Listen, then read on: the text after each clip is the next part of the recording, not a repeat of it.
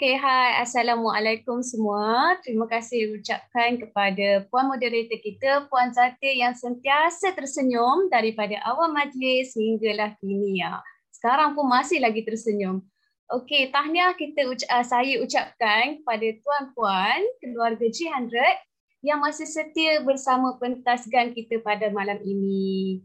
Okey, terlebih dahulu saya perkenalkan diri saya dahulu. Nama diberi Nur Izzati Amira binti Rizwan ataupun lebih dikenali sebagai Cikgu Izzati merupakan pemegang PG kod PG00223052. Okey, saya dilahirkan di Melaka, dibesarkan di Perlis. Ah, orang kata Perlis ada 8 orang, ah, salah seorangnya berada di pentaskan malam ni. Okay, dan sekarang bekerja sebagai seorang guru matematik di salah sebuah sekolah di Kuala Lumpur. Okay, sebenarnya untuk dilabel sebagai hebat tu jauh lagi lah. Ha, tapi malam ni sebenarnya saya, kita datang semua daripada kita adalah untuk belajar daripada satu sama lain. Jadi saya amat berbesar hati untuk berkongsikan bagaimana uh, detik saya mula kenal public goal. Seterusnya mula ambil keputusan untuk buat bisnes public goal. Okay, sebenarnya pada tahun 2018 itu adalah pertama kali saya dengar uh, syarikat public goal. Masa tu uh, geng saya lah dia post dalam grup WhatsApp dia kata uh, jomlah geng uh, simpan mas. Jadi masa tu dia kongsikan bagaimana dia bayar down payment rumah dengan simpanan emas dia. Jadi kita tengok masa tu kita benda tu adalah benda baru bagi kita. Tak pernah dengar pun apa benda simpan gold bar Dina ni kan. Yang kita tahu orang perempuan biasalah yang tahu barang kemas je. Ah, gelang, rantai kan. Tak pernah tahu. Sa- saya sendirilah, saya tak pernah tahu, tak familiar dengan gold bar. Jadi saya jawab dekat kawan saya tu, ah, okey lah insyaAllah. Tapi tak mula-mula. Ah, kat situ saya rasa uh, menyesal sikit lah kan. Ah, 2018. Sampailah 2020, masa tu uh, kita tengah PKP, PKPB, PKP uh, bersambung-sambung lagi tu kan. Saya tengok kawan saya yang sama tadi, dia mula sebarkan ilmu emas. Ha, dia mula post dekat status, dekat Facebook dia. Start dari situlah saya perhatikan post dia. Uh, rupa-rupanya dia dah upgrade kepada dealer. Okay, saya pun uh, mulalah reply status dia. Uh, tanyalah sikit-sikit kan nak tahu pasal apa apa yang dia buat tu, uh, benda apa yang dia masuk tu, apa yang dia dia tengah apa sampaikan tu kan. Bila dah perhati dia punya post tu uh, dah parti lah. Orang paling kata parti saya sebenarnya lebih selesa cakap uh, utara lah. Saya akan selit-selit sikit boleh nak. Okay, uh, jadi saya pun tanya dia Siduk parti dia punya post tu uh, rupanya apa yang saya faham selama ni tu adalah uh, mitos. Uh, banyaklah salah faham. Uh, rupa-rupanya uh, apa emas ni memang orang kata lambat untung. Tapi sebenarnya lambat untung tu sebab kita salah pilih emas. Kalau pilih barang kemas, barang kemas untuk perhiasan. Kan? Kalau nak buat untuk simpanan dan pelaburan, kena pilih gold bar dan dinar. Kat situlah saya mula, oh uh, jauh beza rupanya bila kawan saya ada, uh, kawan saya yang tadi tu dia post uh, apa perbezaan uh, selisih harga barang kemas dengan uh, gold bar dinar. Dekat situ saya nampak, oh jauh punya beza. Jadi selama ni apa yang saya anggap tu adalah mitos lah. Uh, saya ingat sama aja barang kemas dengan gold bar dinar ni sama. Rupanya tak sama. Kemudian uh, awal tadi kita takut lah apa benda ni tiba-tiba ajak orang simpan emas kan 2018 tu lah. Sebab dia ayat kawan saya tu simple je. Eh jomlah simpan emas. Kita pun apa dia kan? Apa benda ni kan? Macam betul ke uh, dia ni simpan emas kan? Walaupun dia dah share pengalaman dia tu. Tapi kita macam uh, dia pun tak terang lebih. Dia ajak sepatah gitu je. Kita pun macam betul kan ni kan? Lepas tu pokoknya uh, kita pun takutlah duit kita ni gaji bukannya banyak mana kan. Biasalah cikgu. gaji taklah sampai lima angka. Biasa-biasa je gaji. Kata eh satgi ni nak labur uh, ribu-ribu satgi. Habis lagu tu hangus gitu je orang kata gaji kan. Tapi kawan saya kata ni bila dia dah jadi dealer dia kata eh seratus ringgit je simpan emas. Saya pun macam oh seratus je. Oh ni bukan scam dah ni. Kalau scam takkan seratus je tak kaya lah syarikat dia. Kalau nak scam seratus je kan. Saya pun macam uh, start yakin dengan public go ni.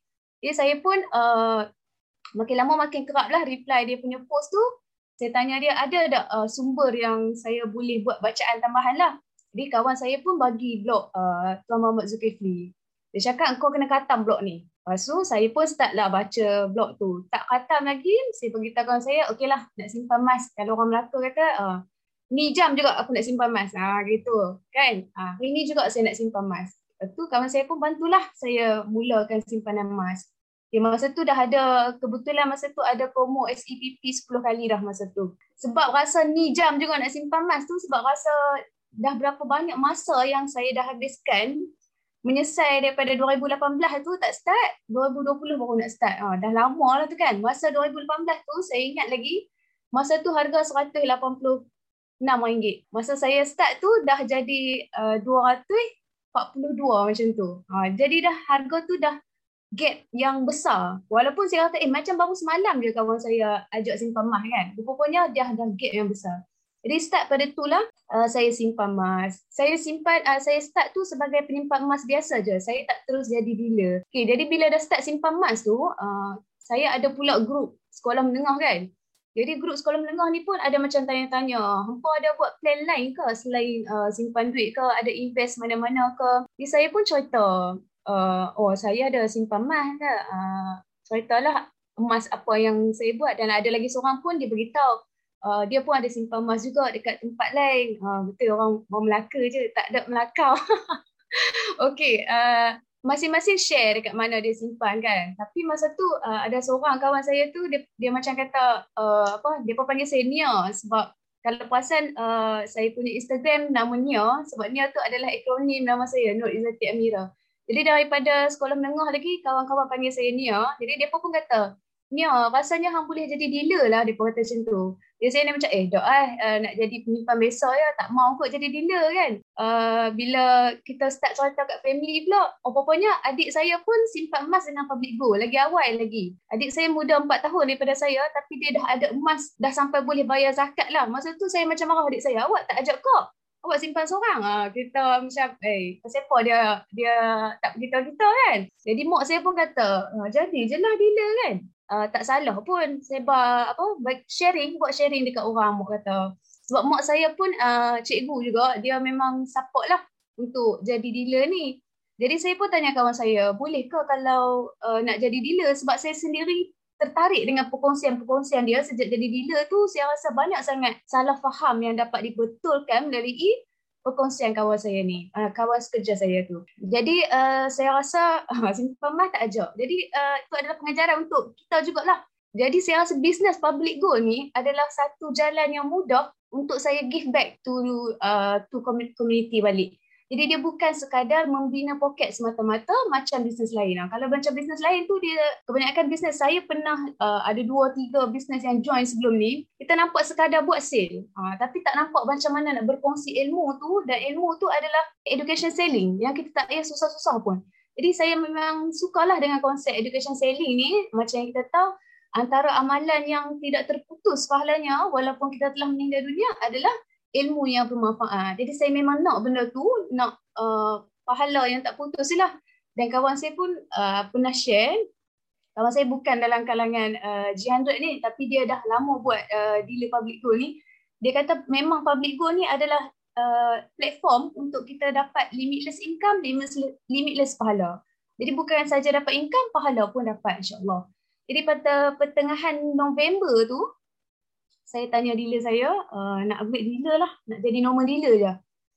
Uh, sebab bajet tak banyak, okay, jadi saya nak jadi normal dealer je saya kata. Jadi pertama sekali, uh, kalau macam uh, sis baby tadi, tiga kali kan, uh, saya lebih kurang uh, kali pertama tu saya tak ingat apa, kali kedua tu introducer saya, teacher Naurin, uh, uh, introducer saya, dia bagi tahu pasal uh, melalui upgrade melalui barang kemas, jewels.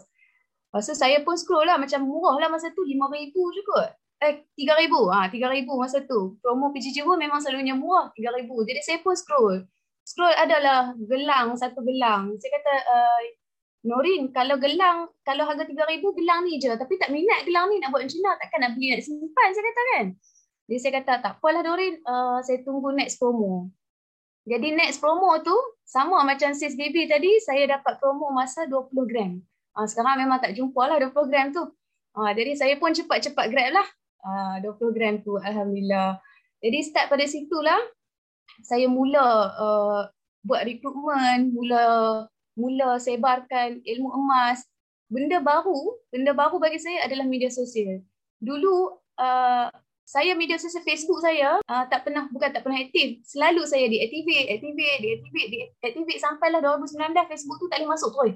Jadi bila Norin kata uh, Facebook ni adalah tempat utama kita lah. Semua bahan public tu semua ada kat situ. Jadi saya dah pening dah macam mana nak buat Facebook pun tak ada kan. Jadi dia kata uh, try lah buat Facebook baru. Saya buatlah Facebook baru dengan nama sebiji macam yang lama tak boleh move on. Uh, guna nama sama juga. guna nama sama, profile picture pun sama.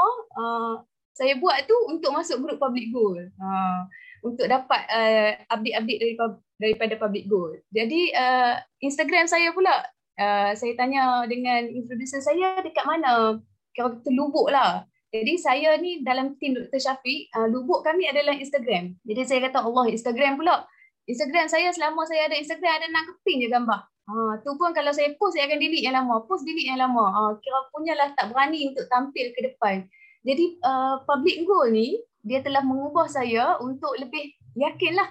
Eh, dari situlah saya belajar. Uh, kalau orang orang lain dia akan ingat apa media sosial ni sekadar media sosial lah. Tapi banyak benda yang kita boleh belajar. Dari, dari, dari situlah saya belajar untuk baca engagement, untuk buat story. Uh, sebelum ni story biasa-biasa aja. Tapi kali ni story kita adalah berinformasi. Macam mana nak tarik orang untuk simpan emas kan. Uh, yang kedua, bagaimana bisnes public goal ni mengubah saya mentor kesayangan kita semua dah ajar kita untuk berimpian. Ha, jadi dari situ saya belajar untuk berimpian.